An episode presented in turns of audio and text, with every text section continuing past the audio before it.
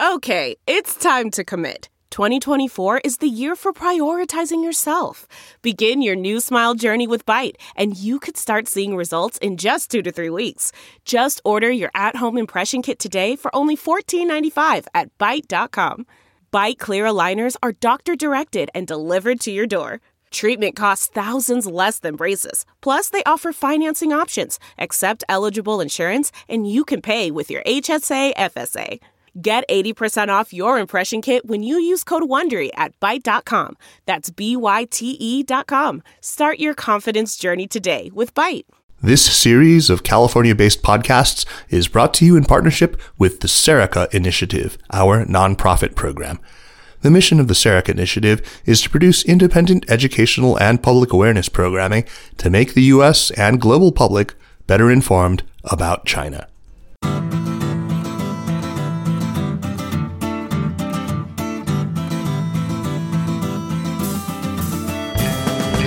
Welcome to the Sinica Podcast, a weekly discussion of current affairs in China, produced in partnership with SupChina. SupChina is simply the best way there is to keep on top of all the important news coming out of China. Our indispensable daily newsletter features a roundup of the news from hundreds of sources, plus links to the original writing on our website. Sign up for SupChina Access, and you get all that and much more, with stories on everything from the Belt and Road to local entrepreneurship and innovation in China from the travails of ethnically Chinese researchers in the U.S. in this age of creeping McCarthyism to China's ongoing extra-legal internment of hundreds of thousands, or by some estimates over a million Uyghurs and other Muslims in China's Xinjiang region. We're sure you'll agree it's a feast of business, political, and cultural news about a nation that is reshaping the world. I'm Kaiser Kuo, and today I am at Stanford University, the penultimate stop in Sinica's tour of California. A few years back, when Jeremy and I were still doing the show from Beijing, we had a terrific young intern at Sinica named Cole. Hmm. Today, we are here to talk with Cole's dad, Mike, or at least that's how I know him. Most people call him Ambassador Michael McFaul, who served as ambassador to Russia during the second Obama administration from January of 2012 until February of 2014.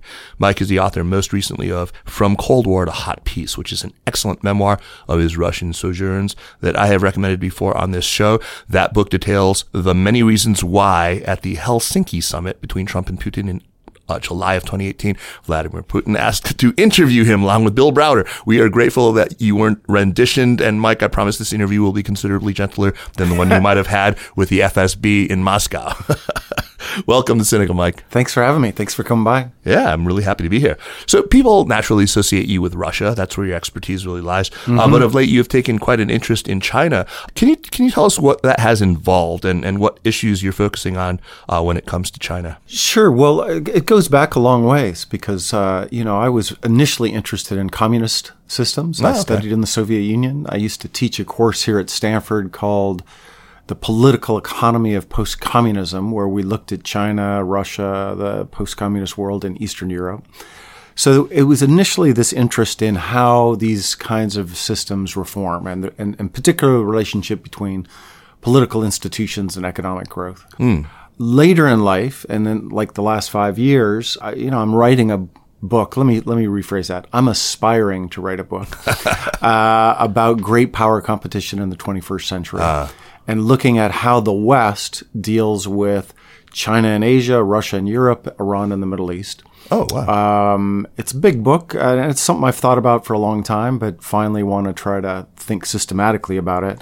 And, I'm, and I start uh, in all those places. I know the Russia case the best, obviously, and I'm just learning about China. But I want to look at it historically to see what is the relationship between power, regime type, and leaders as these bilateral relationships change. Yeah, there's been a lot of really interesting uh, literature just on, on sort of the institutions of authoritarianism, right? And of course, with a you know with this this this backslide that we're seeing, this democratic backslide, and the rise of more and more authoritarian states, it's really urgent that we understand that. I agree. It's going to be absolutely. So, yeah. but I'm also worried. Uh, you know, on the policy side, I I'm suspicious of the consensus in America among my kind of national security elites about uh, the necessity of a new Cold War with China. I'm glad to hear that. um, it, you know, I'm al- almost always naturally suspicious of any consensus. like that's just kind of who I am. Um, but it is striking to me that this has come out of the blue in some ways in the last couple of years.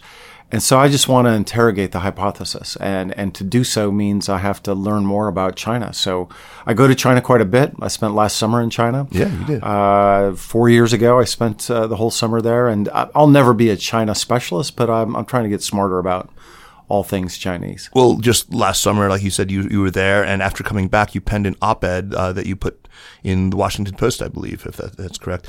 Uh, you were you were a month in residence at Peking University, and you wrote you know about your rather depressing conclusion that China is actually winning the ideological contest with Yes. the U.S. Can you explain what you meant by that? Well, it was more commentary on us than them. Right. Which is to say, you know, in the Cold War, which I know well, and, and by the way, when I say uh, I'm, I'm nervous about the Cold War, I think some of the, the people new to this debate about China don't know about the history of the Cold War. And they make a lot of assumptions about the Cold War that I think are incorrect. They've remembered it in a particular way because we now have won the Cold War. It didn't feel like we were winning the Cold War in the 60s and 70s. And why we won the Cold War, I think people forget. Right. Um, for me, uh, a big part of winning the Cold War was about the the war of ideas, uh, freedom versus not, markets versus uh, command economies, and I think on that dimension, especially in the Trump era, uh, we don't have the kind of high ground anymore when it comes to uh, democracy, human rights, rule of law. And China offers an alternative uh, to that. And if we're not even championing the things we used to, we're not going to win that ideological struggle. That's absolutely right. Uh, you actually you, you talk about three arguments that Americans used to take comfort in when it came to that. One that was, that China was moving toward more market liberalization. Right. Uh, that China was moving, if not already, you know, toward pluralism, then at least more toward tolerance, um, a, a less repressive Right. political system, and that uh, so many Chinese seem to genuinely admire the U.S. But uh, are all these things? You know, you, you argue that they've, they've seen in, in this time of Trump, um, these arguments have grown weaker, right? Uh, are they dead though? I mean, couldn't a different American administration, a different leadership, different terms of competition with China really revive those same hopes? Yes, absolutely. Yeah. Uh, I'm, a, I'm an optimist, and I'm a long term optimist about uh, liberalism with a small L, right? Not not liberals and conservatives, but uh, I think it's premature to declare that that liberalism is dead. Vladimir Putin did that a couple months ago in a very famous interview. He said other powers, and he he was he was.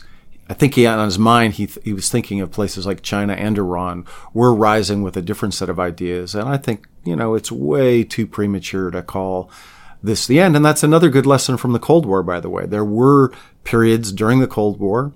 Uh, first, we had the debate about who lost China, and it seemed like China and the Soviet Union was a bloc, uh, and we were in decline. Then the 70s, you had it in an even more acute way, where we had our troubles, you know, real difficult troubles at home, domestically, um, uh, and communism seemed to be on the rise throughout the world, and in Indochina and South America, Southern America, uh, Southern Africa, and even Latin America.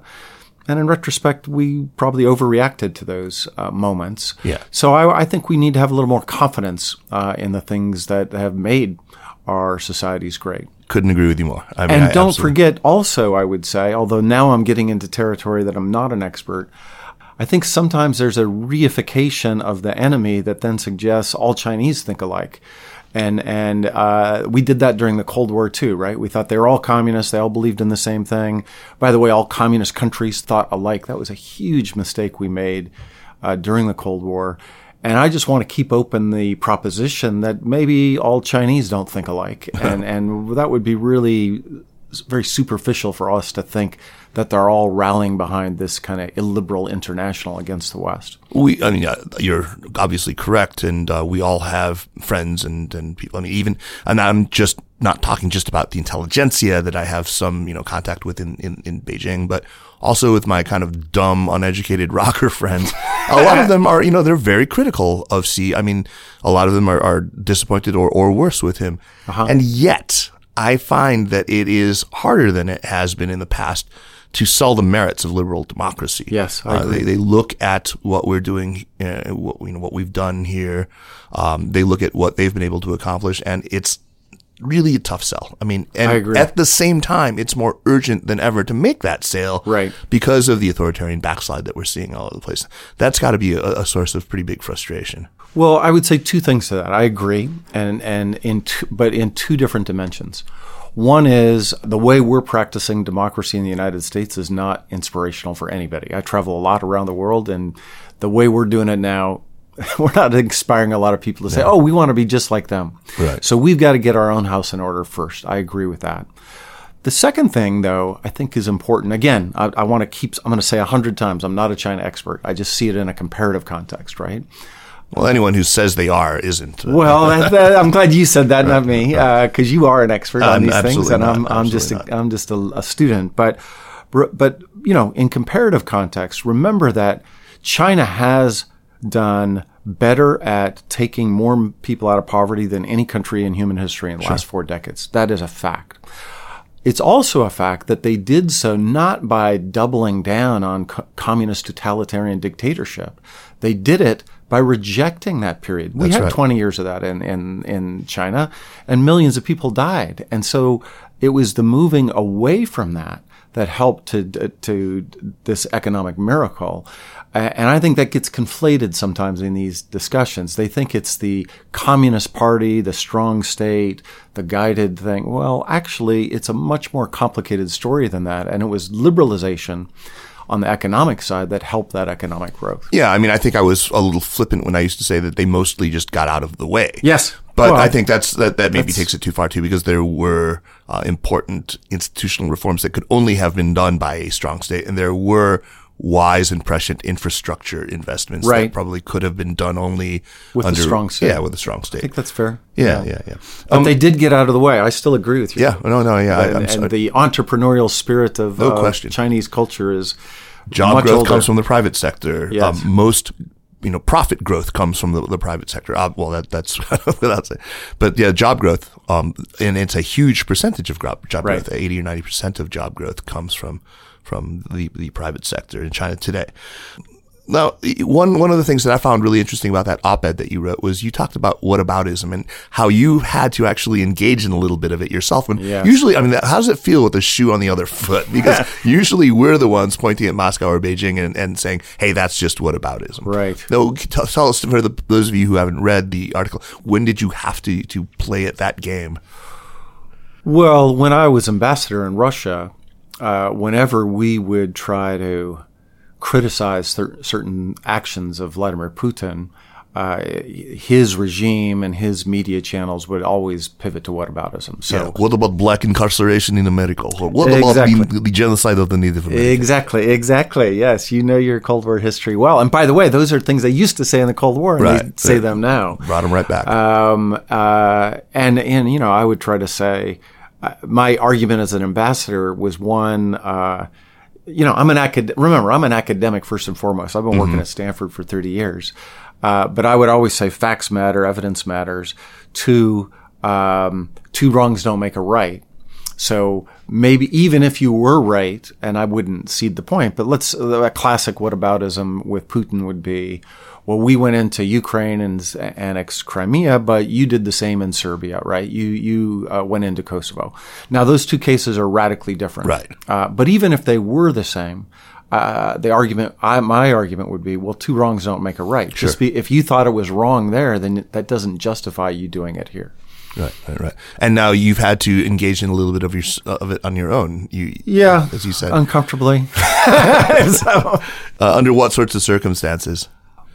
Well, I, I just in the in the Trump era, you know, I, I, I see some of the same tactics of, of President Trump and his uh, defenders uh, that that the Putin folks use, right? So, Right. in addition to whataboutism, there's this diversionary thing that they always do, right? So, when we're focused on a debate about annexation, they want to change the channel. They want to talk about something else. Right. Um, and uh, most certainly, President Trump seems really good at that to try to you know, create some distraction over here, so we all run over and talk about that.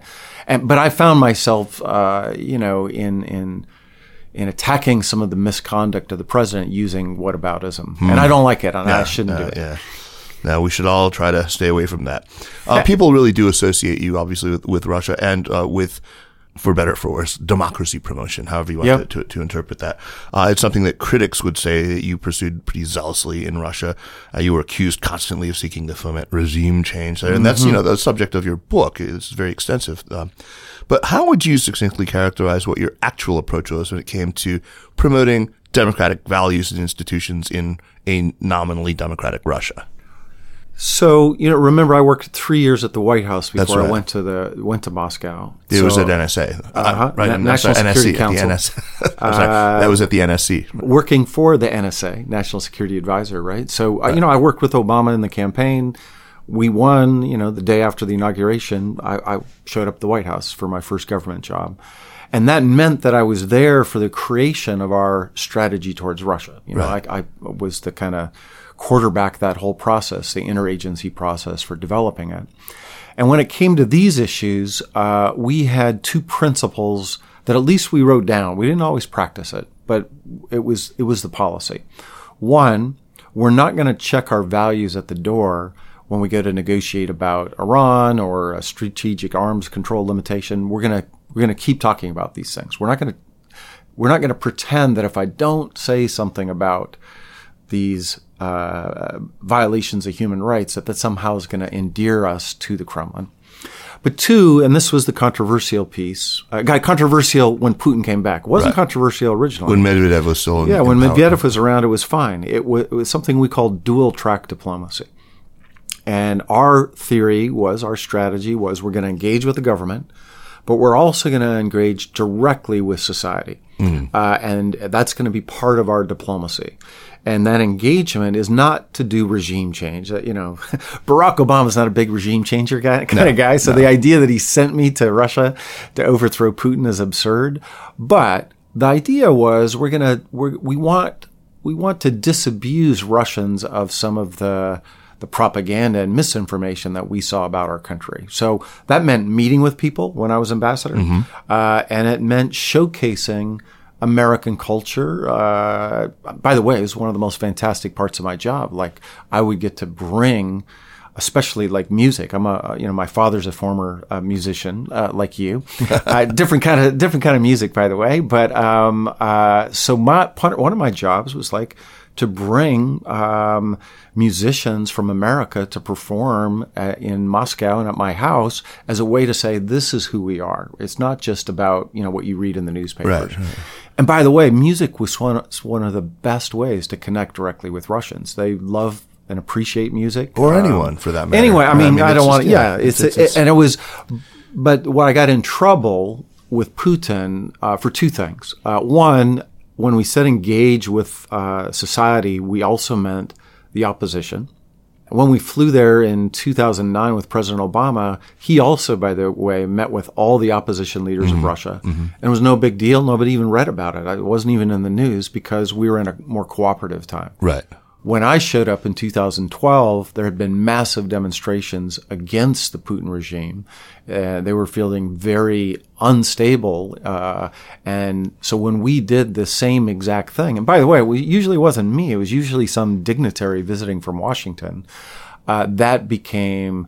Uh, it felt like we were, you know, trying to overthrow the regime. So that that was the one space, and he would criticize us for that. Well, they, they say a sore palate filleth the grit, and so when he's already feeling that insecurity, Yes. um, and then right, that's that's right. really yeah. I, I think that's some sometimes a failing on on the part of American foreign policy is that we don't exercise quite enough security dilemma sensibility. I think that's right. Yeah. I agree with that in retrospect.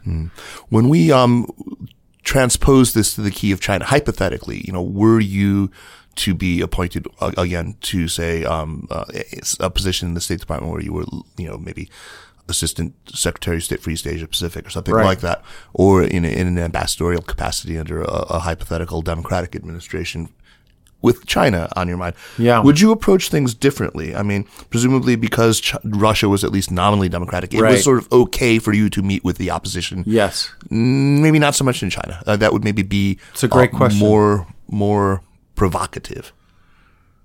That's a great question uh, because there are some very big contrasts. There's not, you know, I know who the opposition leader of Russia is. Right. His name's Alexei Navalny. Uh, he has run against Putin. You know, he's leading a grassroots movement. Um, Uh, they have legal opposition in Russia.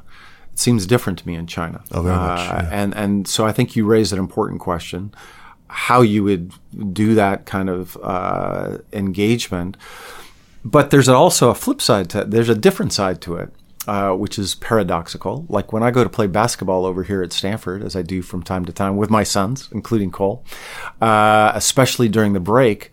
Uh, 95% of the people playing basketball over there are from China That's right. and they're not there are no Russians over there.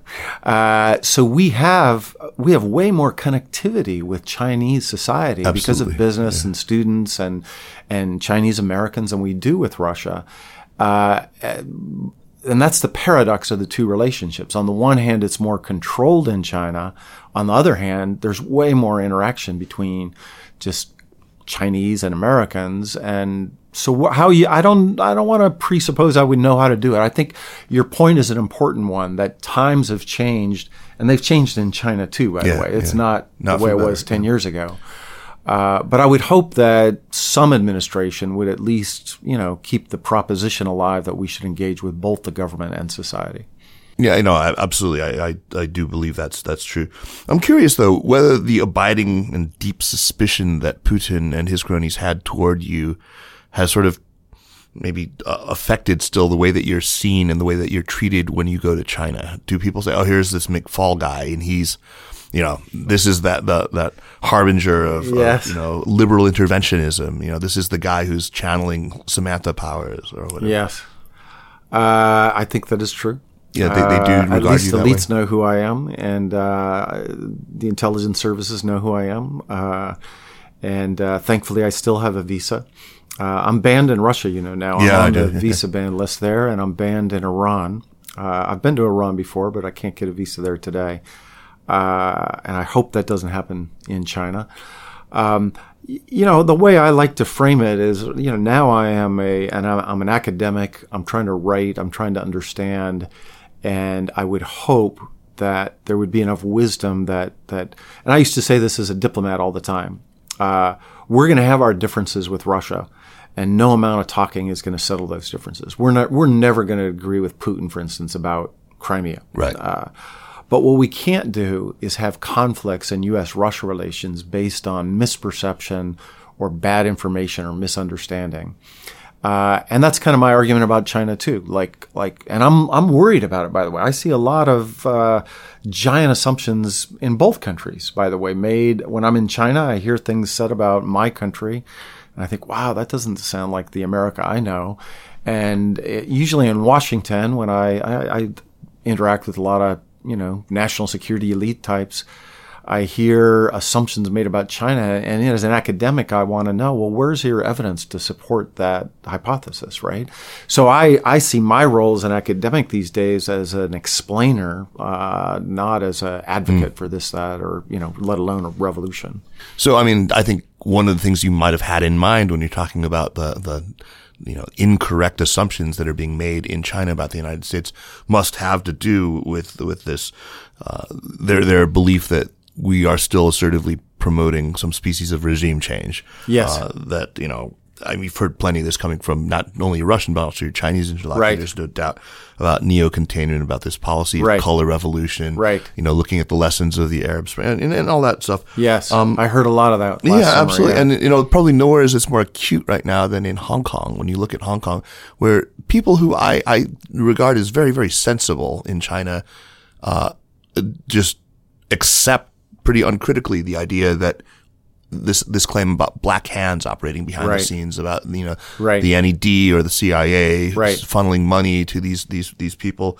Um, you know, this goes back back further though than just Hong Kong. It goes back further than just it goes back really to the Obama administration, Yep. right? You know, to 08, 09 and, and that period where you know this whole discourse on internet freedom, for example, Mm-hmm. uh, on universal values, just even the most innocuous public diplomacy efforts on our part were sometimes seen through a really kind of negative light um, as part of this whole liberal interventionist Right. push, Right. a master plan.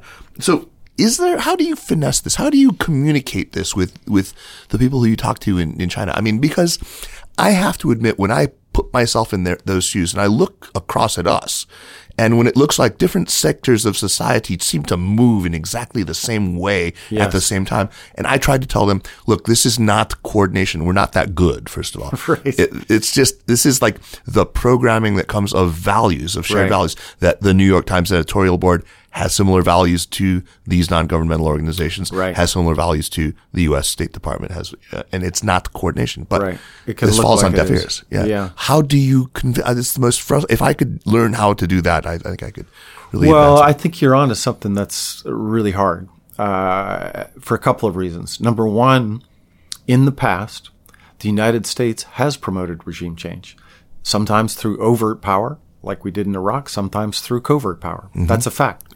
Uh, in fact, I remember the first time we had this debate with Putin. Uh, Obama and Putin sat down. And and Putin just laid this out, right? Uh, he has this theory that we're always overthrowing regimes, and the truth is, sometimes we have been. Um, and and so that makes it hard. I can tell you as a as a, an ambassador in Russia, that was very hard when they say, "Well, look, you did this in Serbia. You you know the CIA gave forty million to the opposition. Why should we not presume you're doing the same right now?" So that's a dilemma. The history is there. Um, what I would try to do as ambassador is to say that uh, we're not a unitary actor, the United States. There's not some, and I can tell you, you know, I remember I showed up at the White House and nobody handed me the blue book of American national interest, right? And said, okay, now this is what you're supposed to do. It doesn't exist. Right, So it's fluid. It's, It's- yeah. fluid. And, and Obama is, is radically different than Bush. When, when he told, I remember when he told Putin, he said, "Well, you may not know this, but I was against that war." And Putin kind of looked at him like, "Like, what do you mean you were against that war? You you guys all think alike." And uh, Obama was radically against that war. So that the first thing is to say we're different and we do things in different ways. The second thing to say, uh, and I spent a lot of time last summer in China at the various, especially public things I did. I, it got really heated one night at at Renmin. Uh, it was a great event, like 500 people were there, and uh, pretty charged event. Um, and you know, somebody asked this question, and and I was like, "You're deeply misreading American spirit right now." You know, I'm I'm about to fly to Montana, where I'm from. Nobody in Montana wants to do regime change in China.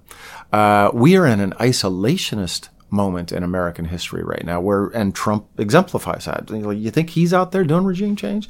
He's saying we should pull back and and, and put up barriers and literally build walls. That's true, and yet there's Steve Bannon, uh, who isn't technically part of his, you know, Good point. administration, but he, you know, just recently at that the Bloomberg conference, he said it very plainly. He said the real agenda is regime change when it comes to China. It is ending the, the reign of the Chinese Communist Party. And that's a great point because that's that gets back to our pluralism. That, Right. that even when I was in the Obama administration, we this thing we're discussing right now, we had big debates about this. Oh yeah, Uh, especially during the Arab Spring, right? Like, what are we doing here, folks? what And- was it? Um, sit down, Samantha. We've all read your book. That- Oh, that didn't happen. But Oh, Samantha worked right next that. to me at the White, at the NSC. She was literally the door over from me.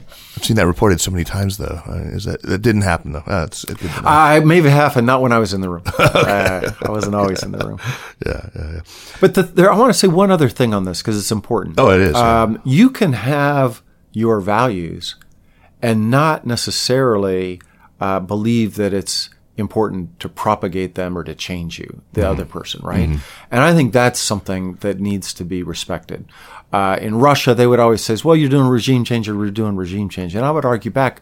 Well, why don't you guys stop doing regime change on us? Why why are you calling on me to stop believing what I believe just because uh, you know you believe something different? So there, there's got to be a two way street about this tolerance stuff. Like if I believe in democratic values and human rights, uh, I should be able to have a conversation. This is now the Russian government uh, with you without you asking me to check my values. If, uh, and I think that's an important it's who we are as America. Not everybody. Like I want to be careful, but some Americans this is what they think is right. So be respectful of our culture as well. Where how what does cultural relativism have to play into this? I mean, it was a time when people on our side of the political fence, Democrats, tended to be pretty much we were we were cultural relativists. Yep. We were very sensitive to it. You are a deeply read historian. I mean, I'm looking around your office right now, and yeah, Got a lot of books on revolutions right there, by Yeah, the way. Now that I think about it, we're talking about revolutions. but I I. I want to make sure your listeners understand I used to teach a course on revolutions. I'm not a professional revolutionary. big difference. Yes. Um, there's there's though I think um, there's been a, sh- a big shift right now where uh, uh, people on our side, I mean the the Democratic Party and people who are liberals and progressives, uh, now we are absolutist in uh, the universality of, of of American values, not American values, but of liberal democratic values. right. Universal values, yeah, as right. Obama used to call it.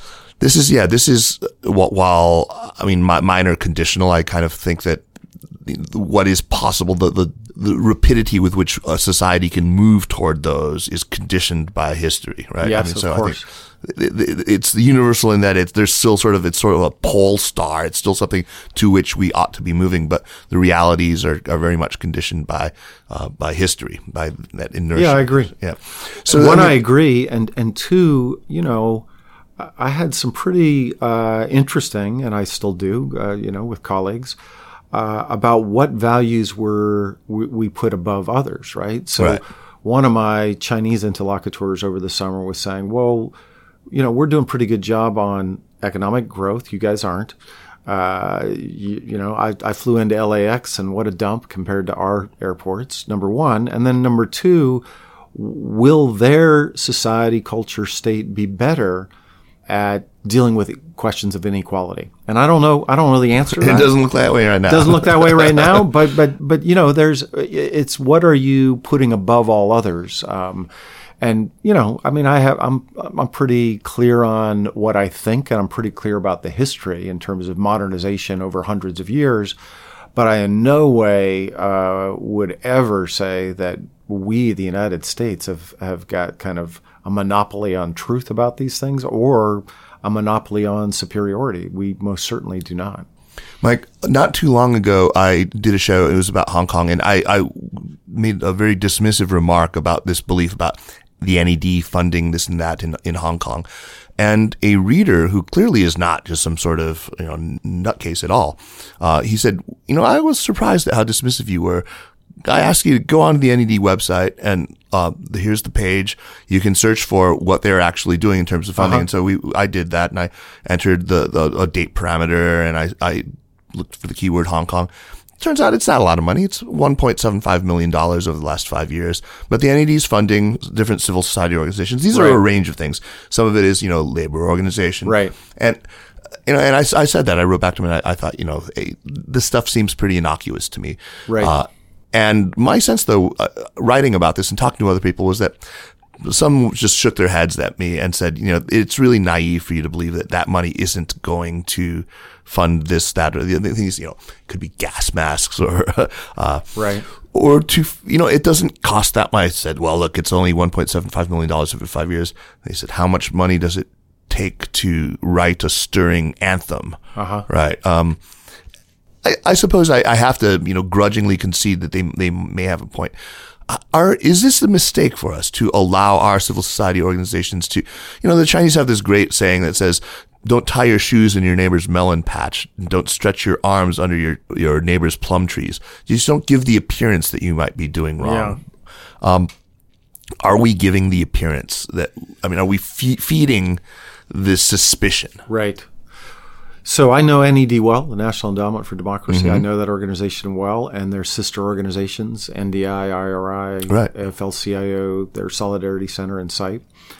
Uh, I, I think it's uh, and and I want to I want to confess, like uh, my views on this are shifting, uh, given where we're at today compared to where we were in the '90s. Uh, I opened the NDI office in Moscow in 1992. Uh, what was different about that compared to now? Number one, they'd just had a revolution, a democratic revolution, and we were the invited guests of the Russian government. Right. And our principal mandate was education. It was like, here's how federalism works, here's how electoral law works, right? We weren't fomenting revolution.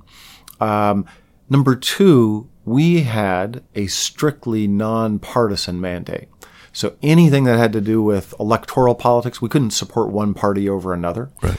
Uh, we had to support institutions and democracy.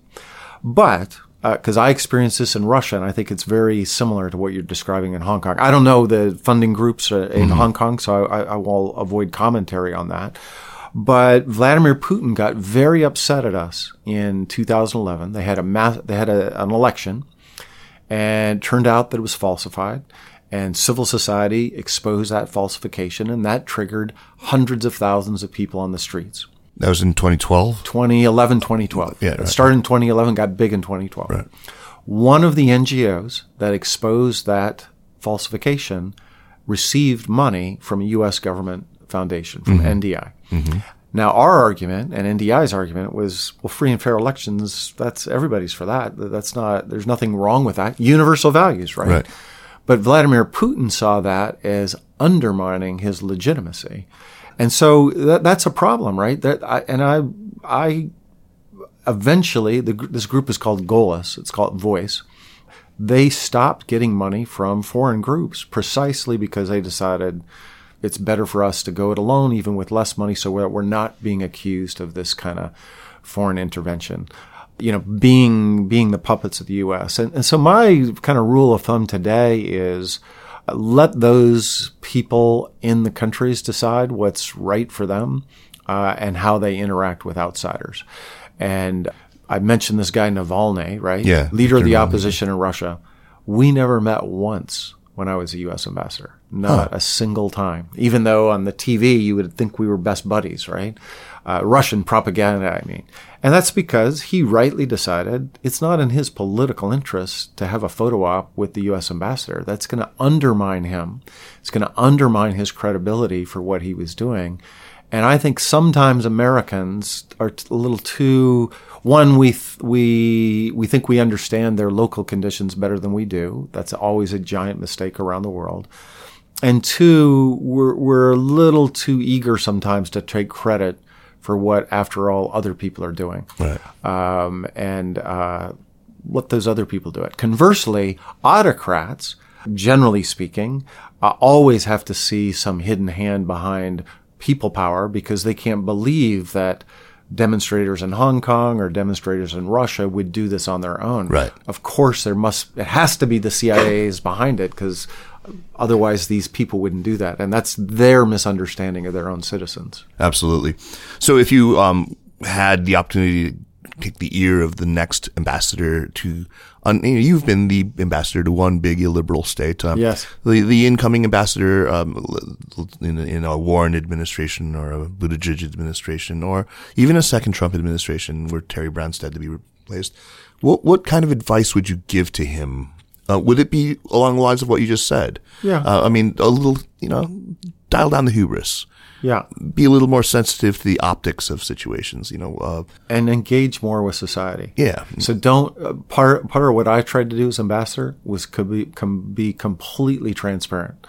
Uh, I got on Twitter. I was one of the first ba- ambassadors to be on Twitter. So Follow you on Twitter. It's great. so that everybody knew everything I was doing, right? No, no secret meetings with a bunch of money under the table. Uh, be transparent um, and you know, I, I, I do think you know. Remember, one of your jobs as the ambassador is to understand the country and to help your decision makers back home understand the country. You do that by engagement. You do that by getting out and being part of society. Mm. So that I think you can do in a, in a way that should not be misconstrued as being kind of revolutionary.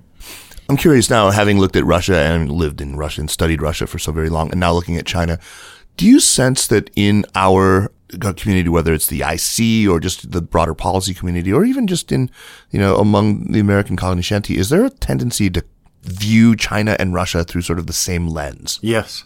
And it's, it's really simplistic and scary. Uh, and it has to do with this Cold War thing. So, you know, we are now entering a time where there are two superpowers in the world. Nobody else is going to be close to China and the United States, looking out for a hundred years. Uh, China has a communist party. Uh, China is seeking to advance its interests beyond its borders. And so there's this very natural in fact, some of, there's some of the same people. The Cold Warriors right. from before are now like reemerging, uh, you know, as the champions here. the new and, committee on the present danger is yes, exactly. And and I I would just would say um, again I'm, I don't I'm not an expert on China, but uh, we can make some really big mistakes by doing that. One of the areas where I see a lot of conflation or, or maybe, you know, too, uh, too much eagerness to draw parallels is in so-called influence operations. I think that, you know, the Russian influence operations are very well attested. I mean, yes. We have, you know, 17 or 18 intelligence agencies all concluding right. they meddled in our, I mean, and they're extensive. And we, we look at what even what they do out in the open. If you look at RT or anything yep. things, you know, they're trying to sort of pull the epistemic rug from out under the American, they're setting our, our, us against one another. They're pushing our hot buttons. I look at Chinese influence operations such as they are, and I do not see many points of comparison. Yeah. I think they're almost entirely defensive. They try to dilute or distract or sort of, or, or, you know, dogmatically defend against um, a, a, a criticism of China. Right. And that, while it's not a good thing. It's uh, qualitatively different from, you know, an assault on our institutions, right? Yeah, I agree. I mean, I want to learn more. Uh, but I think generally speaking, the, the qualitative nature of the two uh, operations are very different. Um, uh, I mean, which is not to say that there aren't, uh, you know, instances of Chinese influence in the United States and abroad. And my colleagues here at the Hoover Institution wrote a, a, a big study of that. Um, but uh, when I look at that, one, it doesn't compare to what the Russians are doing today. But two, and more importantly, it in no way compares to what the Soviet Union was doing during the Cold War. Hmm. Uh, That's a very good point. And yeah. this this assumption, you know, again, I don't know China that well, but I know the Cold War really well. you should come to my other office over at Hoover, where I have literally, you know, thou- a thousand books on the Cold War over there. Um, and you know, back then, the Soviet Union had a positive ideology. They thought that history was on their side and that capitalism was the penultimate stage before socialism and that eventually the whole world would be communist. Now some people believed it, some didn't, but they the the founders of the of, of the country and I, and definitely through Khrushchev and even Brezhnev for half of his life, this was something they engaged in and pushed around. And by the way, it had appeal as a, a set of ideas. It, it had an appeal sure. to, around the world. Uh, and here at Stanford University, it had appeal. Uh, I, I, was a kid here at Stanford during the Cold War. You know, I had a you know a photo of Lenin at one point. Um, and so there was an active pro- program of propagation of Marxism Leninism. Mm-hmm. Messianic. Uh, yes. Absolutely. Yeah, and, and right. it's an ideological struggle, and one side will win. It's hard to look at what the Chinese are doing with the China Today inserts in the Washington Post or, or you know, their Confucius centers to see that similar thing. And moreover, it's not even, as I would say, again, not, I don't know it as well as I need to, but to say that there's a coherent set of ideas that are being propagated, I'm not it's most certainly not communism for goodness right. sakes. Um, I would, I'm suspicious of it. And the other part of it, I would say, that's very different than the Cold War is in the Cold War, we were the enemy, had to be defeated, and, and we fought it out in places like Vietnam and Angola on the periphery. Mm-hmm.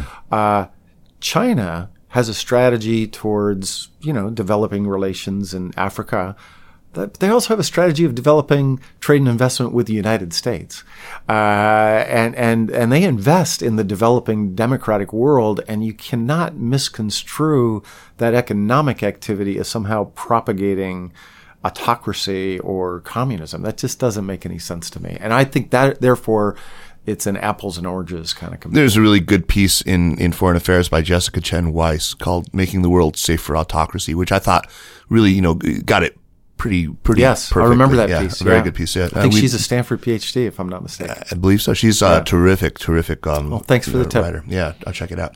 Um, what do you make of the seemingly warmer relationship that we have now seen between Putin and Xi Jinping?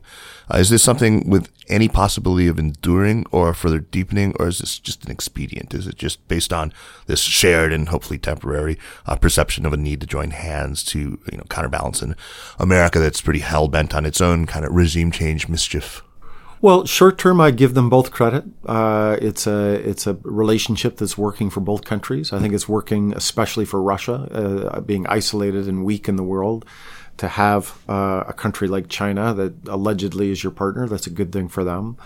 um, and this, you know, uh, alliance of autocracies against the liberal world. Um, uh, you know, I would have said five years ago that, that the the Chinese Communist Party, uh, and, and I'm, I'm, deliberately saying not just President Xi, uh, uh, was having their cake and eating it too back then. Right. Lately, they haven't been able to do that, and and I wonder if there be, will become a time when other leaders, future leaders, or even within the you know within the party, will begin to think, well, hey, maybe this alliance with all these you know autocracies uh, who are kind of dragging so us down is not really helping us out. But but but not right now. That's most certainly right. Not right now. Long term, I don't think it lasts. I think uh, uh, Russia is the junior partner here. They know it. They don't like it. Um, uh, and uh, I th- I think there'll be tensions, you know, 20, 30 years out. Yeah, I mean, I, I couldn't couldn't agree with you more. I do want to be respectful of your time, so let's move on to the recommendation section of okay. our, our, program. Uh, thank you so much for taking the time to chat. It's been terrific.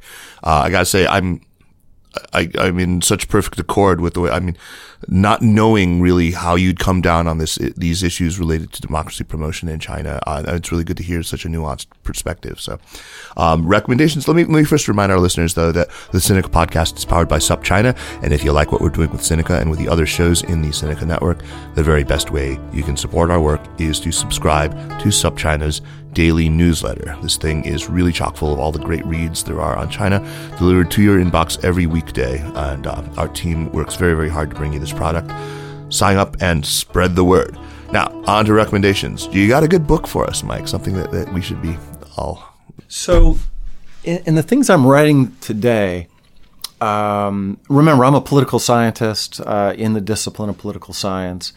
And for many, many years, I would even say decades, we've kind of written out of our stories about international relations the role of leaders. Hmm. Uh, we don't know how to. Uh, in, uh, we don't know how to capture them in numbers. We don't know how to measure their impact, yeah. right? So we just kind of forget about them. Um, and I've always thought that leaders matter. Uh, and after serving in the government, I came back to Stanford thinking even more so leaders matter.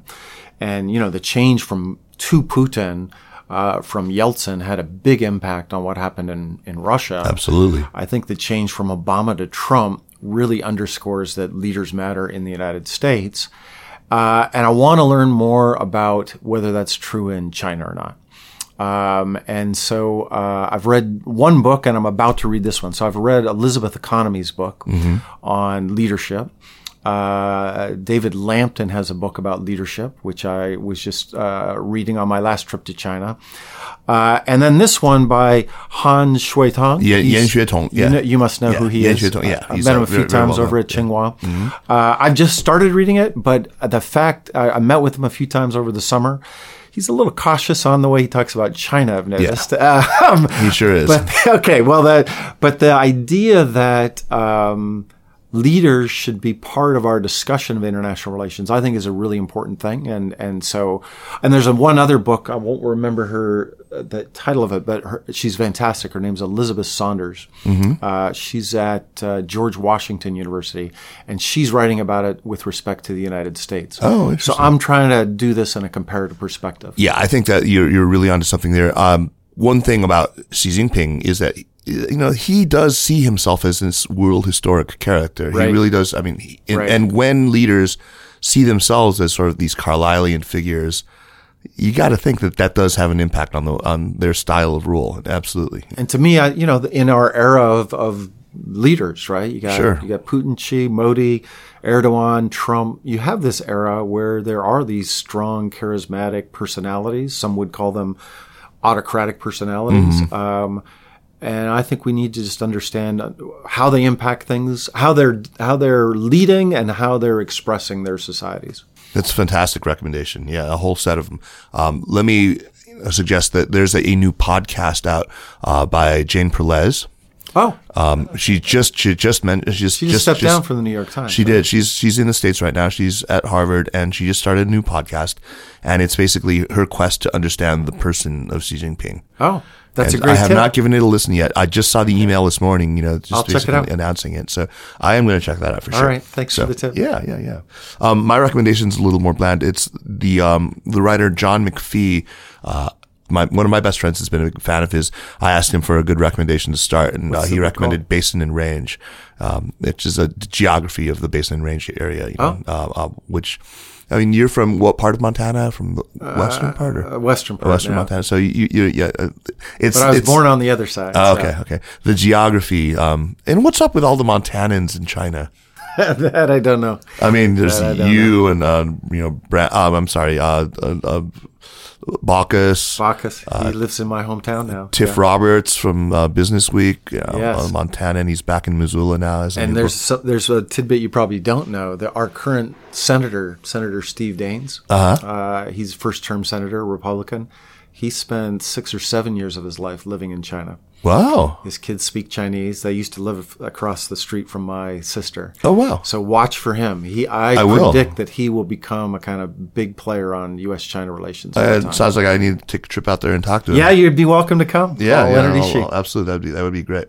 So yeah, Basin and Range, it's terrific. Uh, McPhee writes with this spare but really highly literary, um, very masculine style. Uh, Okay. He was the uh, sort of the mentor to to one of my favorite China writers, probably my favorite China writer, Peter Hessler.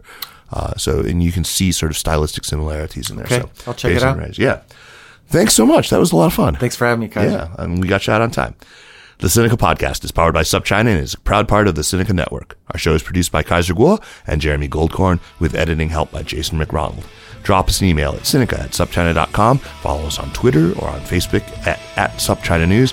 And make sure to check out our other podcasts in the network. Watch the space for announcements of new podcast shows coming soon. Thanks for listening. We will see you next week. Take care.